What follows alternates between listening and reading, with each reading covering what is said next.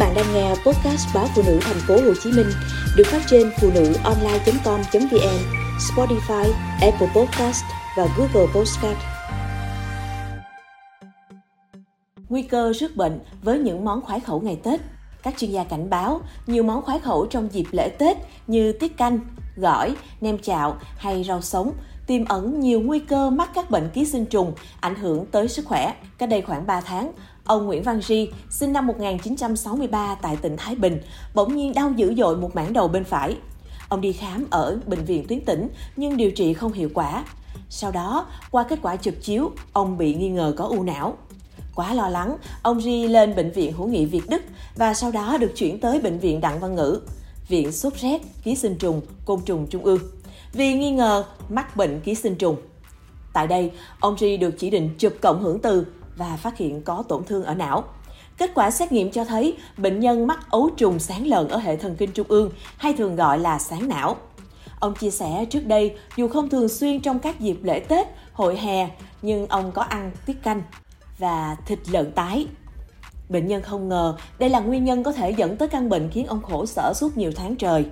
Theo tiến sĩ bác sĩ Trần Huy Thọ, Phó Giám đốc Bệnh viện Đặng Văn Ngữ, với các bệnh nhân phải điều trị sáng não, thời gian điều trị cần dài hơi. Bệnh nhân phải tuân theo phác đồ điều trị làm 3 đợt, có thể kéo dài tới 7 tháng hoặc tới 1 năm.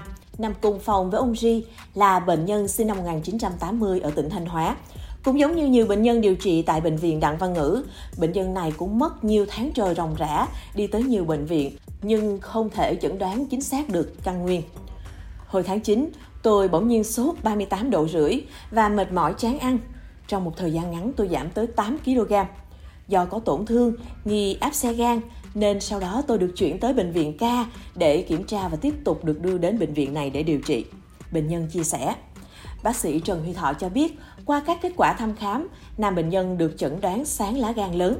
Nguyên nhân có thể xuất phát từ thói quen thường xuyên ăn các món rau thủy sinh, ăn rau sống, Dịp Tết đang cận kề, Phó giáo sư tiến sĩ Đỗ Trung Dũng, trưởng khoa ký sinh trùng, Viện sốt rét ký sinh trùng, côn trùng trung ương cho hay. Đây là lúc tăng các bệnh về ký sinh trùng do thói quen ăn uống của người dân.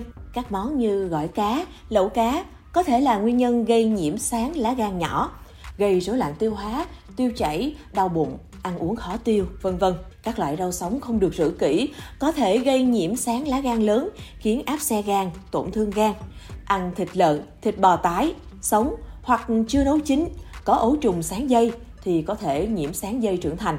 Ấu trùng sáng dây đi vào cơ thể, phát triển thành sáng dây trưởng thành, ký sinh tại ruột non, gây rối loạn tiêu hóa, đau bụng, khó chịu, gây sút, đốt sáng già chứa nhiều trứng sáng có thể rụng ra trong ruột, nguy cơ nhiễm trùng nhiều trứng sáng theo cơ chế tự nhiễm, dẫn đến nhiễm ấu trùng sáng lợn rất nguy hiểm. Các bệnh lý này, theo các chuyên gia thường diễn ra âm thầm và sau một thời gian nhất định mới có triệu chứng. Tuy nhiên, có một số bệnh có biểu hiện cấp tính như bệnh dung xoắn.